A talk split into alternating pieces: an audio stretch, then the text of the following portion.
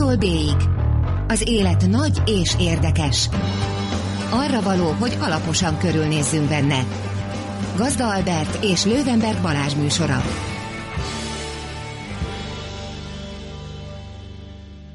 Jó estét, drága hallgatók! Ez itt az A-tól B-ig, az élet nagy és érdekes. Én Lővenberg Balázs vagyok. Én pedig Gazda Albert. Ma esti vendégünk pedig Tokár Géza, a szlovákiai magyarok kerekasztalának a szóvivője, egyébként, aki egyébként politológus is, meg újságíró is volt, meg e, bizonyos szubkultúrákban híres mikro, mikroblogger, e, akivel e, elsősorban a, a, az ukrajnai magyar hát nem, rosszul kezdtem. Szóval az ukra, ukrán oktatási törvényről fogunk beszélni, amit egyébként Magyarországon nyelvtörvényként szoktak emlegetni e, egy bizonyos paragrafusa miatt. Erről bizonyára hallottak már a kedves hallgatók. Ugye Tokár Géza nem kárpátai, hanem felvidéki, de e, ettől még vannak tapasztalatai e, hasonló, ilyen és hasonló kezdeményezésekről. Jól mondom? Igen, ezt mondhatjuk így, és nagyon szépen köszönöm a meghívást, illetve üdvözlöm a kedves hallgatókat. Ö, igazából... Egy rövid összefoglalót adsz a Adjunk egy összefoglalót? Mondjuk. Adjunk egy összefoglalót. Jó, adjunk egy összefoglalót. minden hallgatónk nagyon tájékozott, de hát ha később hallgatják Jó, ezt. Tehát ugye arról, arról van szó igazából, hogy szeptember 5-én, azaz immár három hete az ukrán parlament a rövid, ám heves vita után elfogadta az oktatás reformot, vagy az oktatás reformjáról szóló törvényt, ami egyébként egy szép, vastag és, és alapos jogszabály, szinte csomag, ami, aminek nagyon-nagyon sok eleme van.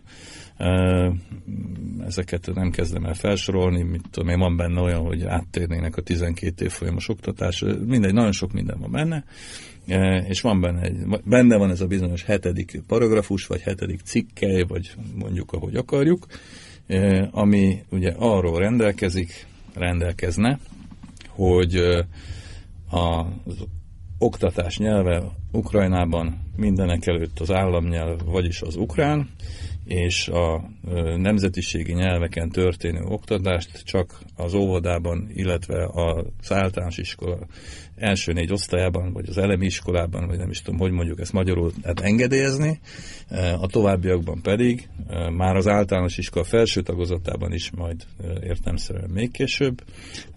A nemzetiségek, nemzetiségek nyelveinek, a nyelveinek az oktatását lehetővé tenni ugyan, úgymond külön csoportokban, ám de a többi tárgyakat, tárgyakat mindet, kémiát, fizikát, matematikát, tehát mindet az államnyelven kellene oktatni az ország összes iskolájában, beleértve a orosz tannyelvű, eddig orosz tannyelvű iskolákat, a magyar tannyelvű iskolákat, a román tannyelvű iskolákat, a lengyel tannyelvű iskolákat, és minden más iskolát. A krimi tatárok egyébként kaptak kedvezményt, mint úgymond őshonos, őshonos nemzetiség.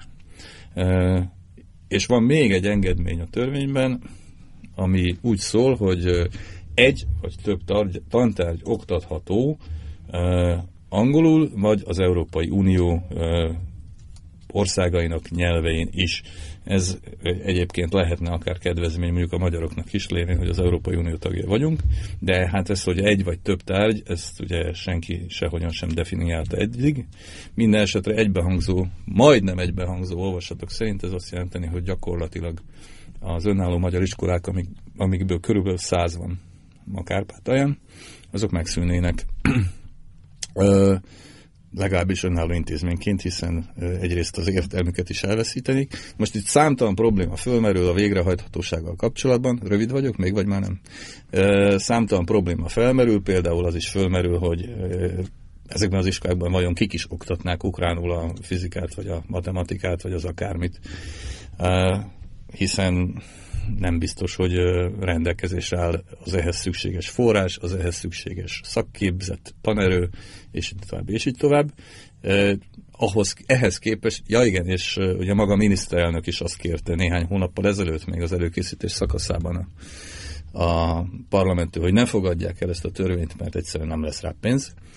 Mindegy, ezzel együtt ugye a törvény viszonylag rövid határidőket szab, gyakorlatilag 2020-tól teljesen át kellene térni erre a, erre a, erre a módozatra. Na, És akkor ugye még egy szakasz ehhez, hogy ugye a törvényt hát viszonylag nagy felháborodással fogadták szerte Közép-Európában, Ukrajna érintett szomszédai, az oroszokról nem is beszélve, de a magyarok is, meg a románok is, meg a lengyelek is, ők ugye óvatosabban, a szlovákok egyébként szinte egyáltalán nem, bár nem is tudom, hogy van-e szlovák iskola, hogyha van, akkor is csak néhány. Van, és egyébként tiltakoztak is, de majd később kitérhetünk rá. Igen, ugye a leghangosabbak a magyarok, ja igen, moldovánokat kifelejtettem ők is. A leghangosabban a magyarok, ez ugye retorikailag ez mostában így szokás. Tehát Szijjártó Péter külügyminiszter bejelentette több alkalommal már a törvény elfogadása után, majd pedig ezen a héten is, amikor Petro Poroshenko államfő aláírta azt, tehát bejelentette, hogy blokkolni fogja minden módon Magyarország a Ukrajna európai integrációját. De a románok sem voltak egyébként annyira szeridek, tehát például Klaus Johannes konkrétan lemondta a kievi látogatását, illetve bejelentette azt is, hogy nem fogja fogadni a ukrán házelnök betervezett látogat, bukaresti látogatása során az ukrán házelnököt. Na, tehát e, itt tartunk most, viszonylag nagy diplomáciai viharok vannak, és egy fejezetet kihagytam, muszáj még mindig beszélnem. Mindeközben egyébként Magyarországon, ugye túl azon, hogy a külügyminiszter harciasan nyilatkozik ebben a kérdésben, egyrészt kialakult egy politikai konszenzus, tehát ötpárti parlamenti határozat ítélte el ezt a törvényt, illetve hát ennek a törvénynek az ide vonatkozó passzusát.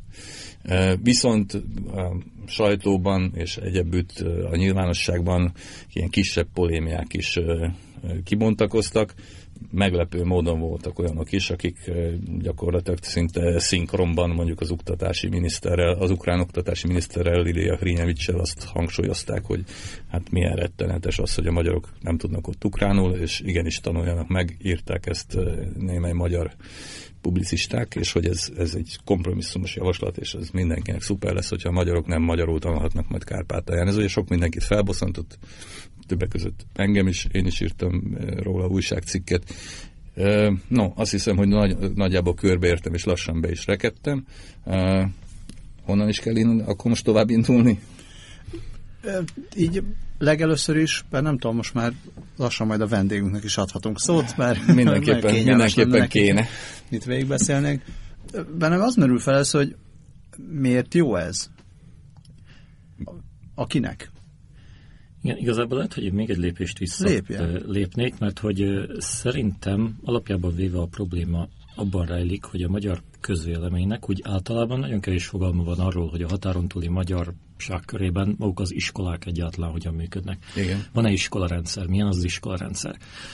Teszem hozzá egyébként, hogy ami a témát illeti, hát ahogy arról szó is esett a felvezetőben, én Szlovákiából jöttem, nem Ukrajnából, nem a Kárpátaljáról, még csak nem is vagyok oktatásügyi szakértő, viszont amennyire, amire úgy, ahogy rálátásom van, az az, hogy saját magam is gyakorlatilag a határon túli magyar iskolarendszerben lépegettem végig, alapiskolától, vagy általános iskolától kezdve a középiskoláig, és utána pedig Szlovákiában, Pozsonyban már szlovákul végeztem az egyetemet. Ami ezt az iskola rendszert illeti, nekem az, a, az az érzésem, hogy nagyon sokan rácsodálkoztak arra, hogy hogyan vagy miként folyhat magyarul a tanítás, pontosabban egy államnyelvtől eltérő nyelven a tanítás egy másik országban. Ami a magyarországi tapasztalatokból kiindulva annyira nem meglepő, mert ugye a magyarországi kisebbségeknek a helyzete, a státusza, az igénye és eleve az intézményei vagy nincsenek szem előtt annyira, vagy pedig kicsit más módszerrel folyik a tanítás, de a gyakorlatban minden egyes kárpát-medencei országban, belérte Szlovákiát, Ukrajnát, Romániát, Szerbiát, az alapfokú képzésre és a középfokú képzésre valójában nemzetközileg vállalt garanciákat adtak az érintett államok az ügyben, hogy ezt az érintett kisebbség az anyanyelvén teheti meg, tehát anyanyelvén oktathatja. És még egy pár évtizedet akár vissza is ugorhatunk itt, tehát ez gyakorlatilag a kommunista blokk idején is így volt. Tehát Szlovákia, Csehszlovákiában is voltak magyar iskolák, Romániában is, Szovjetunióban is, Jugoszláviában is. Ugye Romániában ott az utolsó években voltak ceausescu kísérletei arra, hogy a középiskolákban ugye visszaszorítsa a magyar középiskolákat, de aztán erre már nem volt ideje. Így igaz, és még kiegészíteném azzal, hogy 96-97 tájékán Szlovákiában a meccsiarizmus idején volt egy kísérlet pontosan ugyanarra, mint amit az ukránok most na, megtettek. Na erre rá is akartam kérdezni, mert ezt írtad, írtad valahol, hogy, hogy volt ilyen, hogy ez, ez hogy is volt pontosan akkor? Igen. Hát ezzel kapcsolatban nekem saját magamnak ugye olyan tapasztalataim vannak, hogy én akkor voltam gimnazista, kis gimnazista pontosabban, és egész egyszerűen az a, tehát a, az akkori mencsőri kormányról érdemes tudni, hogy ez egy nacionalista, populista jellegű, félig diktatúrába hajló állami berendezkedésre építő, építő struktúra volt, és ebben a szlovák nacionalistáknak többek között az SZNESZ-nek egy eléggé komoly szerepe jutott, véké volt többek között az oktatási tárca is, és miután a, a szlovákiai magyarokkal szemben is egy folyamatosan visszatérő vád hogy ezek az emberek nem tudnak valójában szlovákul, nem beszélik az államnyelvet. Kialakult egy olyan koncepció, amit teljesen komolyan is gondoltak az oktatási tárcánál, hogy akkor innentől kezdve bevezetjük az úgynevezett alternatív oktatást, és a, a tantárgyakat, tehát az érdemi tantárgyakat szlovák nyelven oktatjuk majd a magyar iskolákban is. A magyar nyelv és irodalom az, az folyhat továbbra is magyarul. A magyar oktatási intézménye gyakorlatilag a, a nevükben maradhatnak magyarok, de a többi része az oktatásnak ez egész egyszerűen államnyelven fog folyni. Ennek a célja az, hogy mindenki rendesen elsajátítsa a, az államnyelvet és meg tudja magát értetni. Ezzel a koncepcióval nagyon sok probléma van, és lehet, hogy majd érinteni is fogunk belőle párat a, a beszélgetés során. Minden esetre egy nagyon egyértelmű össz nemzeti vagy össznemzetiségi tiltakozás pontakozott ki a, a reformtervezettel kapcsolatban, és igazából 97-98 e, tájékán ez a kezdeményezéssel is halt. Többek között köszönhetően annak, hogy aztán a Mecsiari kormány is megbukott a 98-as választások idején, és a soron következő... De ezt addig napirenden tartották egyébként? Um, egy-két évvel előtte már ez, ez a kezdeményezéssel halt. Gondolom nem mondták vissza parkoló, ünnepélyes keretek között, hanem... Parkolópályára került. És de, de nem jutott el törvényig azért. Nem jutott el törvényig, de tervezet már volt, és erről a koncepcióról nagyon nyílt vita folyt, tehát magának a, a, a tárcának az volt az a deklarált ambíciója, hogy ezt bevezesse. Tehát, tehát igazából azt látni kell, hogy a, a, az anyanyelvi oktatásra nagyon komoly hangsúlyt helyeztek az egyes közösségek, és ennek nagyon sok van, és aztán lassan befejezem én is, mert úgy érzem, hogy ez egy hosszú monológ.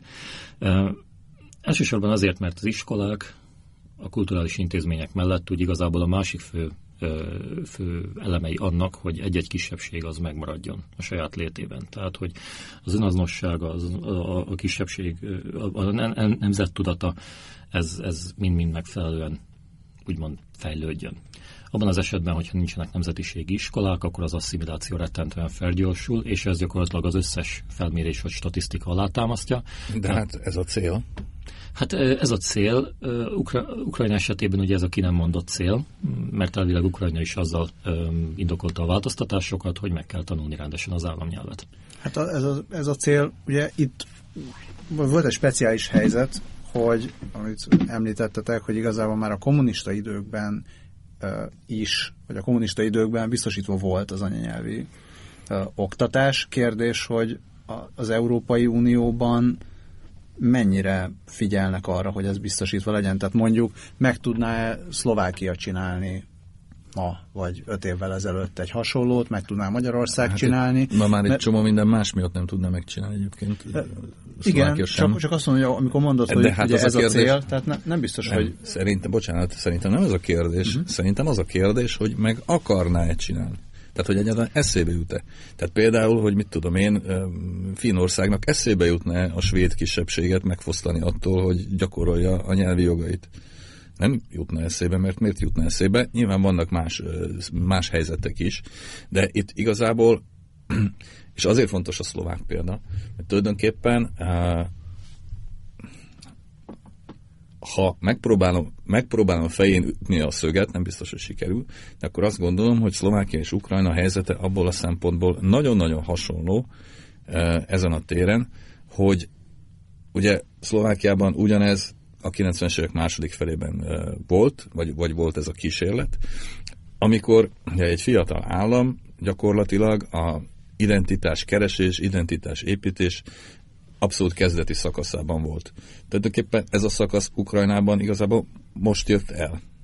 És Szlovákiában, és amikor ez történt, akkor az egyértelműen a magyarok ellen irányult. Most Ukrajnában ez egyértelműen ki ellen? Vagy, minden, hát, vagy, vagy a maguk ez, védelmére? Na, ugye ez megint csak egy érdekes kérdés szerintem, mert Ukrajnában eh, volt már hasonló kísérlet, eh, ugye a részletekre nem emlékszem, és most nem néztem utána, de ugye gyakorlatilag a kisebbségi jogok, nyelvi jogok visszaszorítására voltak törekvések a 2004-2005-ös narancsos forradalom után is, ugye a, a Julia Timosenko kormánya idején, eh, akkor azonban ugye ezek a törekvések, ezek, ezek nem jutottak el, tehát közel se kerültek ahhoz, ahová most eljutottunk, hogy elfogadott törvény legyen belőle, de ugye akkor is a, a, az orosz kisebbséggel szembeni intézkedések egyébként kihatottak a magyar kisebbség helyzetére is. Ugye a magyar kisebbség az mindig ilyen járulékosan szenvedte el azokat az intézkedéseket, amiket egyébként az oroszok hát kedve ellenére hoztak.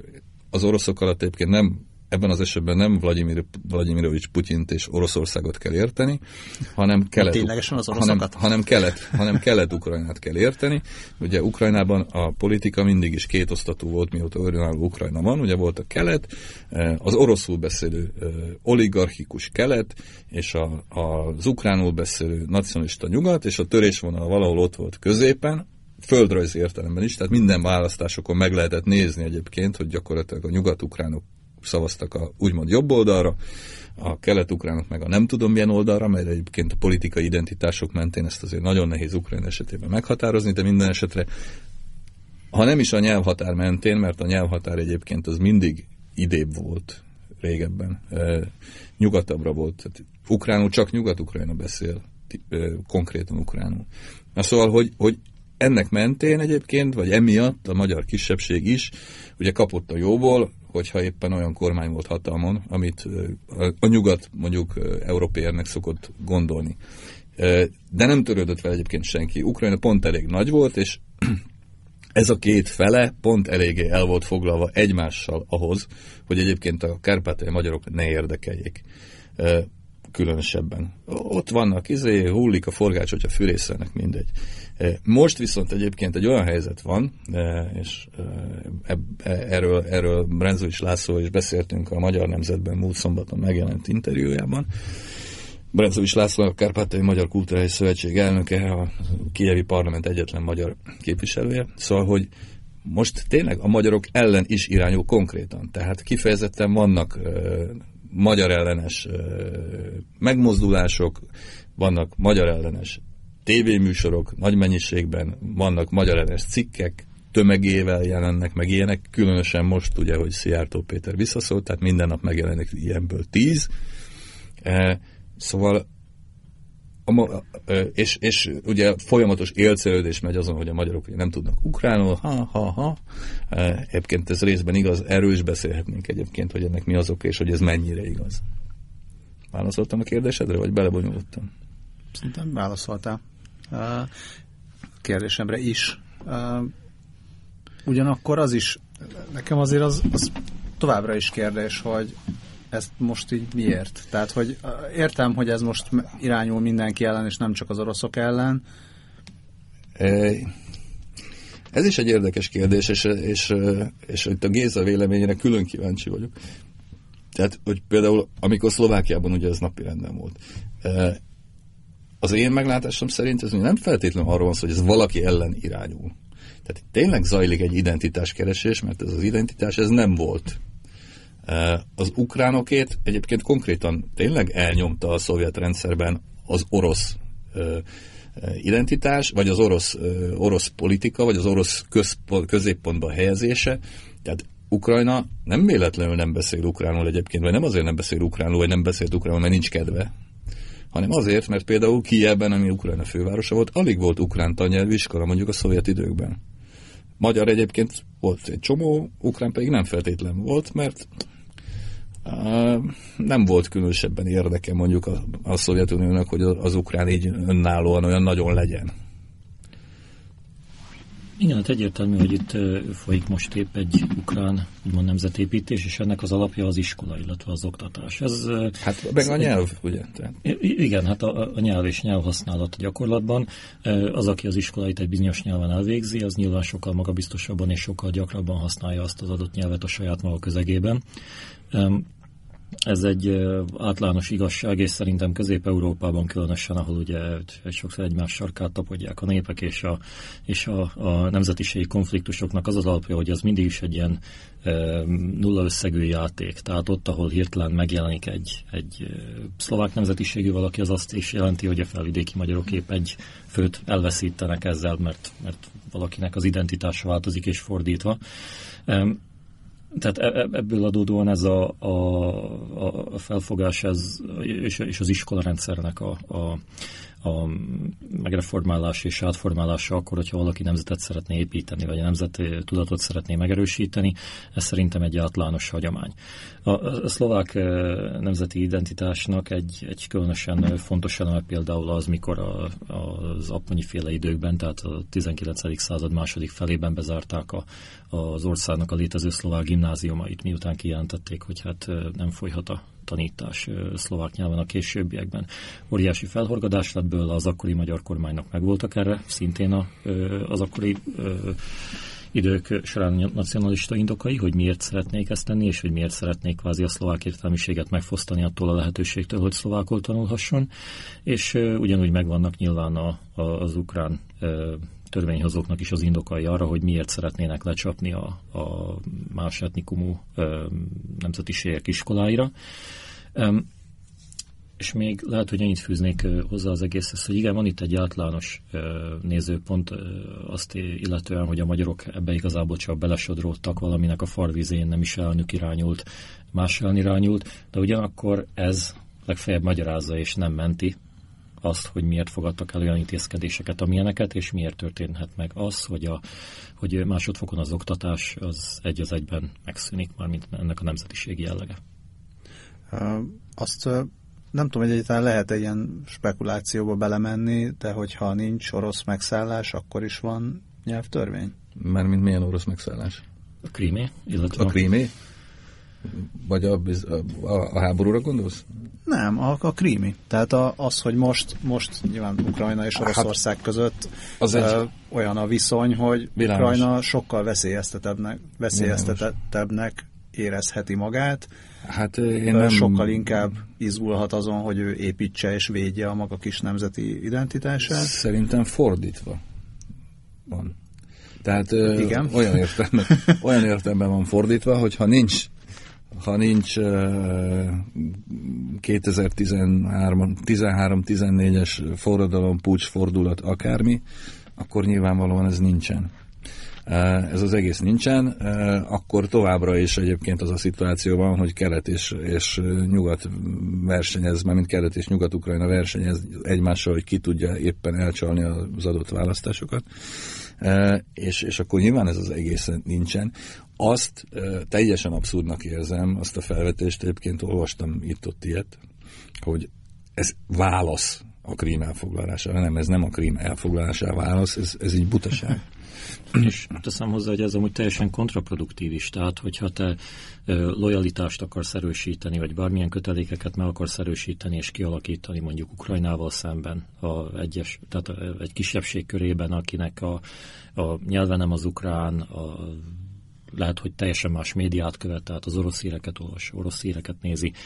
Um, úgy szocializálódik olyan környezetben, és egyszer csak kiderül, hogy ukránul kell folytatni a tanulmányait a semmiből egy olyan nyelven, amit nem ért annyira, ebből adódóan az iskolát sem fogja szeretni annyira. Az előmenetelében is szó szerint akadályoztatva lesz az állam által. Ez nem, hogy erősíti ezt a fajta lojalitást, hanem gyengíti, és növeli azt az érzést, hogy semmi köze nincs ez az államhoz. Pont erre akartam kiukadni, hogy igazából ez visszatérek a, a, a nem tudom, hárommal ezelőtti kérdésre, hogy ez miért jó? Tehát, hogy itt tényleg mit, mit akarnak ezzel? Értem, hogy mit akarnak elérni, de most ezt kigondolja hát komolyan. Egyrészt hogy... azért is jó, mert az oroszoknak rossz, tehát ez már önmagában jó. azért is jó, mert a magyaroknak nem annyira jó, egy csomó mindenért jó. De az jó most még, az ukránoknak? Néha, néha még az is eszembe jut, hogy azért is jó, mert az amerikaiak majd megdicsérnek bennünket, ahogy az meg is történt, engem meglepő módon. Hát teljesen egyértelmű nyilatkozatot tett az Egyesült Államok kievi nagykövetség, ami üdvözölte ugye a törvényt, nyilván nem külön a hetedik cikkeit vagy paragrafust, de a törvényt azt mindenképpen, és még forrásokat is szívesen biztosít a végrehajtására. Tehát ugye elmehetünk odáig is, hogy ez egy geopolitikai játszmának is a része. Tehát ugye viaskodik Ukrajna lelkéért és, és a Csernóziumjáért a nyugat és a kelet, és akkor most ez itt, ez itt egy csapás a keletnek. Kinek? Hát a keletnek egyértelműen. Hát illetve egyértelműen. Nem tudjuk, hogy egyértelműen nem, mert egyébként nem tudjuk, hogy merre megy. Tehát abból a szempontból egyébként az, az, az tök fontos, nem? Tehát ugye, hogy, hogy, hogy tehát a törvény maga ugye végrehajthatatlan. Egyrészt. Másrészt pedig van egy általános sáváló európai vita, ugye ma már az Európai Uniós megszólalt, konkrétan ma, hogyha jól rémlik, és ugye arra biztatta Ukrajnát, hogy minél előforduljon valóban a Európa Tanácshoz, és a nem tudom ki felügyeli a nyelvi karta végrehajtását, és valóban kérje a vizsgálatát a törvénynek, és a, sőt arra is biztat, arra konkrétan a Dmitrot Kács a, a volt budapesti, Ukrajna volt budapesti nagykövete, biztatta a politikát, hogy forduljon minél előbb az alkotmánybírósághoz, és egyébként vizsgáltassa meg, hogy izé, vagy vizsgáltassák meg, hogy ez a törvény alkotmányos-e. Tehát, hogy ezek, ezek így zajlanak, és ugye nem tudjuk, hogy ez hogy fog, és hogy, miképpen fog lecsapódni.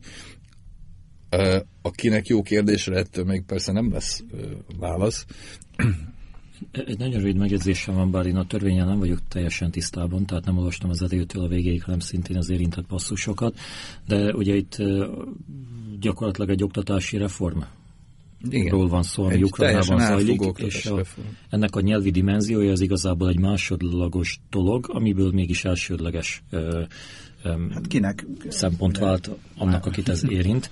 Tehát a, a, a, mire jó ez kérdésre azért félig meddig lehet válasz szintén az, hogy, hogy valóban itt az oktatásnak a módszertnál szeretnék változtatni. A kapcsolatban egyébként szintén szkeptikus vagyok, a szlovákiai tapasztalatokból kiindulva, hogy mennyiben lehet az oktatás minőségén egyszerű szerkezeti átalakításokkal változtatni. Pénz nélkül? Pénz nélkül, és azzal az emberanyaggal, állományjal, azzal a módszertannal, ami éppen rendelkezésre áll. De hát ez az első lépés egy ilyen belengetett, és nagy valószínűsége aztán félúton valahol abba maradó reform felé, amelynek egyébként van egy mellékhatása, a nemzetiségi oktatás teljes visszaszorítás. Egyébként, hogyha a hetedik paragrafus vagy cikkely kikerülne a törvényből, az nem veszítene semmit. Tehát nem keletkezne tőle alkotmányos koherencia zavar, meg semmi az ég a világon. Tehát nyugodtan kivehetnék még, nyugodtan visszajöhetnek belőle, visszajöhetnének. Az a kérdés egyébként, hogy a jelenleg onnan, ahova eljutottunk ezügyben, vissza lehet-e jönni egyáltalán, és mondjuk vissza akarnak-e jönni? Hát most itt egyrészt vannak nagy sértődések. Igen. Mindenki legalábbis Magyarországon ugye igyekezett valami nagyon erőset mondani erre. Azt nem tudom, hogy ez mennyire konstruktív, vagy volt-e lehetőség korábban? Te azt mondtad, hogy ezt gyors, de heves vita előzte meg. Magyarországon tudtak arról, hogy lesz ilyen Tudtak, hetedik? persze. Ja nem, a hetedik, tehát konkrétan arról, hogy így, így és ilyen hetedik cikkely lesz ebben a törvényben, erről nem tudtak Magyarországon. Ez tényleg így ebben a formájában az utolsó napon öltött végleges formát. Tehát az, hogy van ilyen törekvés, azt, azt persze azt tudták. Tehát nem, egyébként ez nem csak, nem csak ez van, tehát mit tudom én, egy olyan, olyan tervezet is van, ami, ami egyébként a médiát rakná helyre, ami gyakorlatilag például olyan passzus van benne, nem tudom, hogy ez most hol tart konkrétan, hogy mondjuk az idegen nyelven megjelenő ö, sajtótermékeknek kötelező lenne a tartalmukat az államnyelvén is publikálni. Tehát például, hogyha van egy magyar nyelvű újság, akkor ki kellene adni a magyar nyelvű újságot ukrán nyelven is.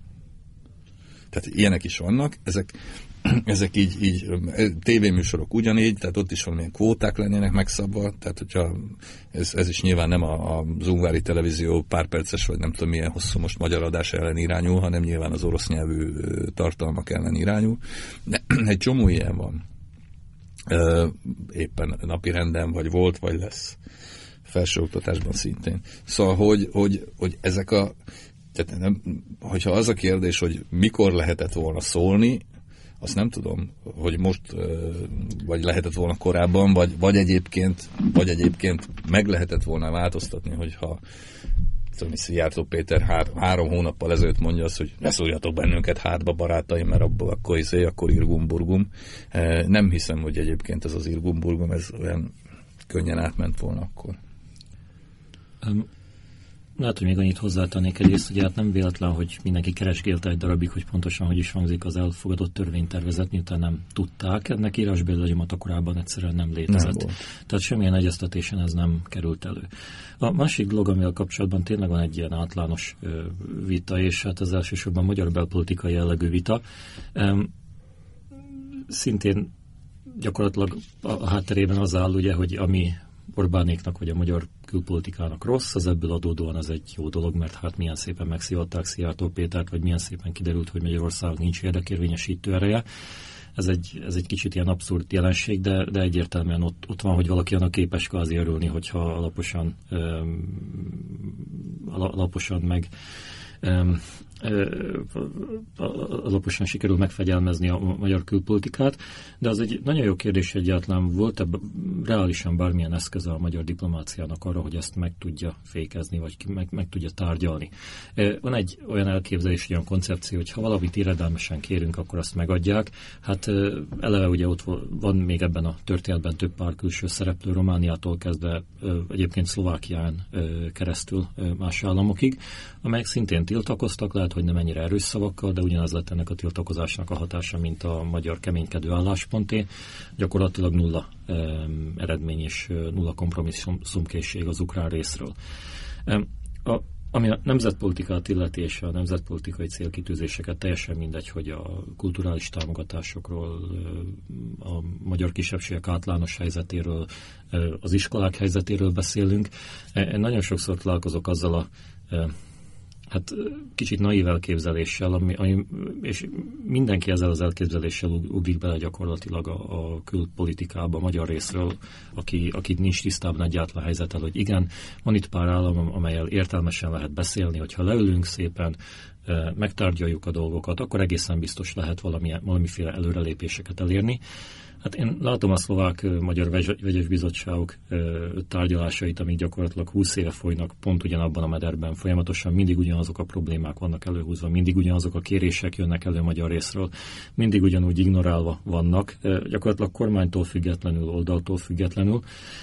Tudom azt, hogy hasonlóképpen működik ez magyar-ukrán és magyar-román szempontból is, és és ebből adódóan véleményem szerint túlságosan komoly változás nem hozott volna az sem, hogyha, hogyha Magyarország teljesen más stratégiát alkalmaz ebben az ügyben, leül azonnal tárgyalni az ukránokkal, vagy azonnal nemzetközi bíráskodást kér a törvény felett, és ez egy, ez egy újabb dolog, hogy ami az Európa Tanács illeti, illetve a külső szemlélőknek a vizsgálatait, hát én nagyon nem fűzök hozzá túlságosan komoly reményeket, hogy, hogy bármiféle kritika megfogalmazódik Ukrajnával szemben, aminek a hatására az országnak át kéne formálni ezt a törvénytervezetet, illetve hogyha meg kéne nekik ezt tenni, akkor az hosszú évek kérdése, amíg gyakorlatilag teljesen leépül a kisebbségi iskolarendszer. Hát, vagy, vagy egyébként ez, ebben nem vagyok biztos, tehát most, hogyha az Európai Unió tegyük fel, egyértelműen elutasítaná ezt a, ezt a szabályt, vagy ezt a megint paragrafus cikk, stb. Persze, de mondjuk, hogyha netántem megtenné, vagy egyébként csak fölmerülne, hogy akkor most vizsgálódjunk, mit tudom én, micsoda, arra hivatkozva egyébként akár vissza is lehetne ben, jönni belőle, tehát ugyanúgy el lehetne sikkasztani az egészet, különösen arra való tekintette, hogy ugye se pénz nincs rá, se, se emberanyag, se semmi, amiről már beszéltünk. Egyébként még egy pillanatra visszatérve arra, amit még az iménti mondandó elején mondtad, tehát nekem tényleg azok, azok a kritikák voltak a kedvenceim, amik gyakorlatilag egy cikkben uh, vetették fel azt, hogy miért nem szólt korábban a magyar diplomácia, vagy miért nem próbált korábban érvényesíteni, érdeket érvényesíteni, hiszen lehetett tudni, hogy ez a törvény készül, és gyakorlatilag ugyanabban a cikkben, hogy és a megjelent törvényt már azelőtt túl hevesen bírálta a magyar külügy, hogy a szövege ismert lett volna, vagy, is, vagy nyilvánosságra került volna, tehát ezt ugye többeknek is sikerült gyakorlatilag egyszerre e, ezt a fajta két kritikát e, fölvetni. Na most tényleg e, sok kritika érheti szerintem is a magyar külügynek a stílusát is, meg az eredményességét is, meg az orientációját, meg mindenét is, de hogy ebben a kérdésben egyébként nagyon nehéz hát hogy is mondjam, szeliden és visszafogottan fogalmazni, abban is biztos vagyok. Mi hogy, mi hogy teljesítünk ezen a téren? Hogyha most így Magyarországot nézem. Mi, mi abszolút nullára teljesítünk szerintem ezen a téren, de nekünk ugye az a különös előnyünk van, hogy Hát hogy mondjam, tehát például 5000 ukránnak, akik teljesen szétszólva élnek Magyarországon, viszonylag nehéz lenne önálló iskolákat létrehoznunk. Hát nincs ilyen feladatunk igazából. Az asszimilációs munkát pedig már elvégeztük régebben, ugyanúgy, ahogy egyébként mondjuk Ausztria is elvégezte a burgenlandi magyarokkal kapcsolatban. Ami ennek a jogi megalapozottságát illeti, tehát ennek a kérdésnek, ugye, amikor a kisebbségi oktatásról beszélünk, hogy valahogy egyáltalán lehetnek-e, hogy működhetnek-e iskolák az kisebbség nyelvén, és hogyha igen, akkor ö, milyen magas szintig kellene terjednie, mit kell pontosan bebiztosítani az államnak a saját ö, nemzeti kisebbségei felé. Erre vonatkozólag azért el lehet mondani azt, hogy ez nagyon változó Európa szerte, tehát még Európában sincs erről egy egységes jogállapot. Vannak ajánlások, amiket egyes országok tiszteletben tarthatnak, vannak olyan cikkelyek vagy törvények, amelyeket saját maguk elfogadhatnak, és innentől fogva ez rájuk nézve kötelező. Ez amúgy jellemzően a, a 90-es évek elején a kommunizmus, kommunista rendszerek ledőlése után vált egyfajta gyakorlata az egyes közép-európai országok számára is, hogy egymás után fogadták el ezeket a kisebbségvédelmi ajánlásosokat ki erősebb, ki, ki gyengébb ajánlásokat. Ukrajna egyébként a saját maga által elfogadott ajánlásosokat most megsértette. Hát, ugye, aláírták a nyelvi kartát, benne van az alkotmányban is egyébként, hogy a nemzeti kisebbségeket megilleti az, az anyanyelvi oktatási joga, stb. stb. Igen, viszont arra szerettem volna rámutatni ennek kapcsán, hogy van például pár olyan ország, és ironikus módon ezek nagyon sokszor a fejlettebb nyugat-európai országok, ahol semmilyen hasonló kisebbségvédelmi intézkedés például nincs érvényben. Hogy mondjuk egy kézenfekvő példát, ott van Franciaország, amire ugye mindenki egy egységes nemzetállamként tekint, holott Franciaország nagyon messze volt az egységestől még 100-150-200 éve, a különféle önálló nyelvekkel rendelkező névcsoportok kimondott erősek voltak, és ez sikerült egy teljesen centralizált, központosított, többek között iskolarendszerrel elnyomni és megsemmisíteni. Ezek a nemzetiségek most rakosgatják gyakorlatilag saját magukat össze a romokból, és próbálják megtalálni a nyelvüket, az identitásukat. És összességében ezért tartom eléggé elképzelhetetlennek azt, hogy uniós szinten bármilyen közös fellépésre sor kerülne, mert borítékolhatóan van pár olyan ország, ami egész egyszerűen nem akarna és nem is szeretne belefolyni kisebbségi jogi oktatási kérdésekbe. Vagy hát ugye, ha konkrét példáknál tartunk, amelyek, amelyek aktuálisak, hát most Spanyolországnak vannak óriási problémái a hát egy újabb katalán függetlenedési mozgalommal, és még csak nem is a katalánok az egyetlen névcsoport, amelynek vannak különféle kínjai bajai Spanyolországban. Tehát egész egyszerűen kisebbségpolitikai téren még az iskolákat, az iskolaügyet tekintve is az Európai Unió nem egységes, és véleményem szerint soha nem is lesz egységes. De mondjuk az egy érdekes kérdés ezzel együtt, hogy mi van akkor, hogyha Magyarország tényleg blokkolni fogja az ukrán törekvéseket? Hát erre elvileg minden joga megvan, és épp ezért... És minden lehetőség is meg. és csak Igen. Magyarország lenne az? Tehát nem tudom, akár Hát szerintem valószínűleg Románia is az lenne előbb vagy utóbb. Nem vagyok teljesen tisztában a román állásponttal. A szlovák az hát mindig is egy nagyon érdekes, ilyen nagyon sokszor változó álláspont volt. Ami történt Szlovákiában az egyébként az, hogy a, a szlovák európai parlamenti képviselők adtak ki erről egy közös elítélő nyilatkozatot, bár ez a magyar nemzetiségű kép, képviselők kezdeményezésére történt. Összességében diplomáciai lépések konkrétan Szlovákia részéről nem történtek. És akkor most vissza a kérdéshez, szóval mi van akkor, hogyha... Hát mi van akkor? Tehát ez egy, ez egy érdekes kérdés szerintem. Nem tudom, hogy mi van akkor egyébként, de hát hogyha ez ezen a szinten napirendre kerül, akkor erről muszáj vitatkozni, szóval nem lehet megkerülni teljesen. Hát gyakorlatilag az összes integrálódási folyamat, amit most már úgy kicsit elfelejtett mindenki, um, ugye gondolok itt arra, hogy mikor a közép-európai államok szépen lassan az Európai Unió részeivé váltak és léptek be egymás után a szervezetekbe, ez gyakorlatilag ezek a folyamatok úgy zajlottak, hogy mindig volt egy-két állam, nyugat-európai állam, amelynek problémája volt valamivel. Um, osztrákok esetében például ez ugye az energiapolitika, az atomerőművek léte, nem léte ellenőrzése. Más országok esetében teljesen más témák, általában gazdasági jellegűek, de akkor gyakorlatilag probléma nélkül működött az a modell, hogy egyik vagy másik ország kijelentette nyíltan, hogy valamivel problémája van, valamit meg kell oldani, és csak azután folytatódhat bizonyos vagy integrálási folyamat, vagy, vagy az együttműködés. Tehát akármennyire is meglepően hangzik, ez nem annyira precedens nélküli, hogy egy-egy ország egy szervezetből, vagy egy, egy bizonyos folyamatból kiesik, mert egy másik ország tiltakozik. Nem annyira szokásos, és nyilván a mostani hát európai-orosz hidegháborús hangulatban ezeknek a lépéseknek van egy olyan mellékszöngéje, ami, ami külső szemlélők számára vagy érthetetlen, vagy felvet bizonyos, bizonyos kérdéseket a motivációkkal kapcsolatban, de de úgy gondolom, hogy ez egy standard eszköz, és, és hogyha ez a, a, tehát hogyha Magyarország tényleg blokkolni fogja Ukrajna, az Ukrajnát érintő ügyek és folyamatok továbbvitelét azokon a fórumokon, ahol tudja, akkor ezt, ezt, ezt minden további nélkül meg tudja valósítani. Ukrajna vajon számolt ezekkel a reakciókkal? Szerintem nem. Én azt gondolom, de ezt, ezt tényleg csak spekulálok, tehát ezt, ezt nem lehet tudni. Én nem olvastam egyébként olyan cikkeket, hogy na majd akkor ezt, ezt így elfogadjuk, és akkor majd mindenki föl fog háborodni, és akkor az majd milyen jó lesz nekünk, tehát vagy, vagy rossz. E, azt hiszem, hogy a reakciók hevessége innen szerintem fölülmúlta a várakozásaikat, az orosz reakcióké meg egyel, egyelőre alul egyébként.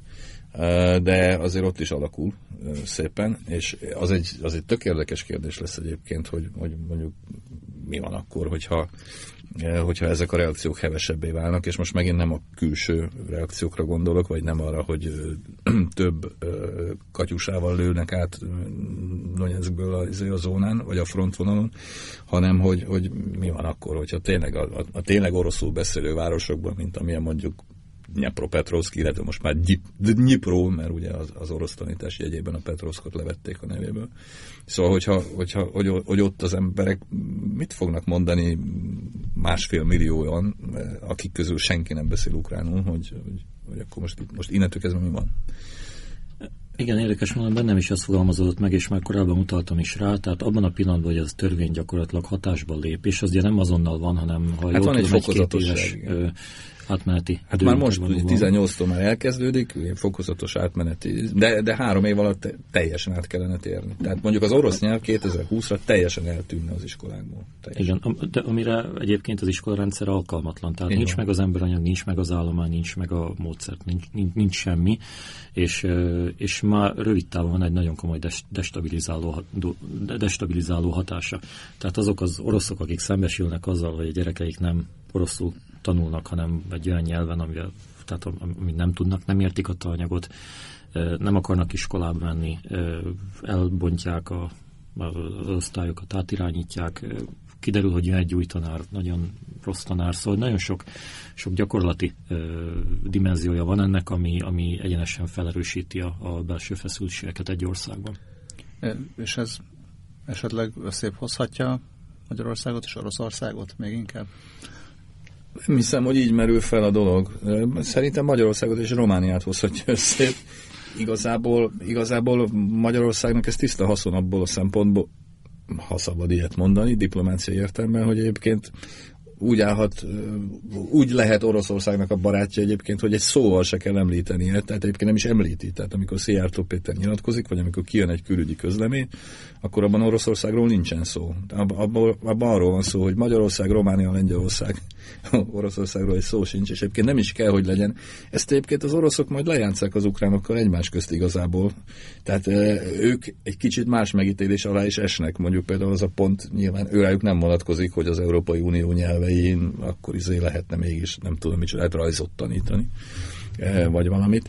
Ez, ez az ő meccsük igazából, de a mi meccsünk is baromi érdekes, vagy, vagy a mi meccsünk egy kicsit külön van most emiatt egyébként tőlük, és, és szerintem ez egy nagyon érdekes próbája a magyar és a közép-európai érdekérvényesítésnek, hogy, hogy oké, okay, hogy az Európai Unió mondjuk nem fogja testületileg elítélni a, a, a, a dolgot, de hogy ha már ennyire élesen beleállt ebbe a csatába, akkor ugye ez azt jelenti, hogy ezt a csatát csak megnyerni lehet, vagy elbukni. Hát azt akartam mondani, hogy ugye mondtad Géza, hogy ez az, hogy fegyelmezik itt a, a magyarokat, vagy mondjuk a magyar diplomácia magyar diplomáciának ez egy ilyen fiaskójának tudható be. Egy picit lehet, hogy ezzel úgy vitatkoznék, mert úgy érzem, hogy a magyar kormány ebből rosszul nagyon mintha nem is tudna kijönni. Hát különösen. Hát különösen akkor nem, hogy az Európai Unió tényleg ezt nem ítéli el, akkor tökéletesen az történik. Akkor mi van? Hát semmi, akkor az van, hogy lám-lám, mi meg, tehát mi kiállunk. Hát de akkor csak az van, hogy mi megpróbáltuk, de hát azért, azért ezt a meccset csak, csak úgy lehet megnyerni, hogyha a magyar iskolák megmaradnak. Hát de nem csak az, hogy megpróbáltuk, hanem az, hogy lám-lám Brüsszel nem áll ki a határon túli magyarok jogaiért, mi igen, ráadásul mindenki más is, ugye az ellenzéki pártok is egyetértenek velünk, Balázs, tehát bármilyen, tök, minden olyan... De az nagyon kevés ebben. Tehát ennek a meccsnek tényleg csak egy izé van. Egy, egy, egy olyan lehetőség van, hogy ez meg van nyerve, az pedig az, hogy a magyar magyar iskola Kárpátalján megmarad. Tehát ha nem marad meg, akkor azzal nem megy sokra se Szijjártó Péter, se Orbán Viktor, se nem tudom kicsoda Hon Gyula, hogy, izé, hogy én azt mondtam, hogy izé, de nem sikerült. Mert Brüsszel gonosz. Az kevés. Hát kicsit finomítva én azt el tudom képzelni, hogy ebből lehet belpolitikai tőkét csiholni. Szerintem erre utaltál, hogyha a magyar kormány, vagy akár a Fidesz, hogy ki, ki jöhet ebből kvázi sértetlenül, hogy megtett mindent, amit megkövetelt a haza. De azért azt, azt nem szabad elfelejteni, hogy ez a, ez a mérkőzés ez nem róluk szól, nem Orbán Viktorról, nem, nem a kormányról, hanem, hanem a magyar közösségről és a magyarságról, és ők pedig mindenképpen veszíteni fognak vele nagyon nem szeretek romantikus lenni amúgy a politikában, mert a, a politika meg a, meg a romantikus ö, nézőpont vagy látásmód az nem, nem, nem, nem igazán kompatibilis A műsoridő vége felé szerintem ez pont belefér.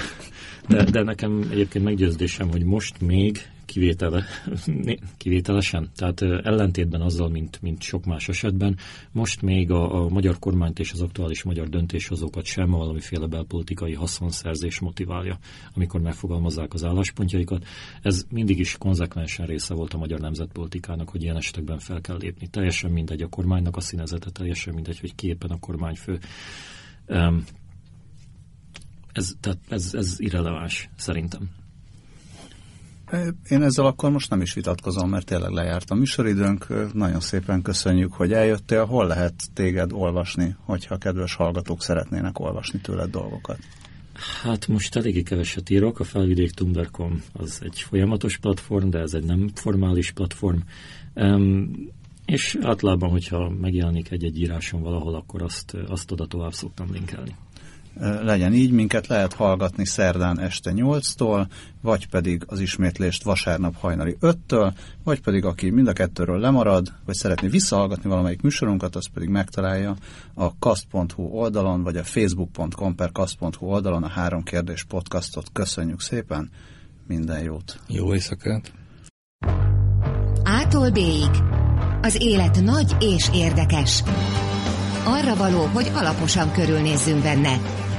Gazda Albert és Lővenberg Balázs műsora.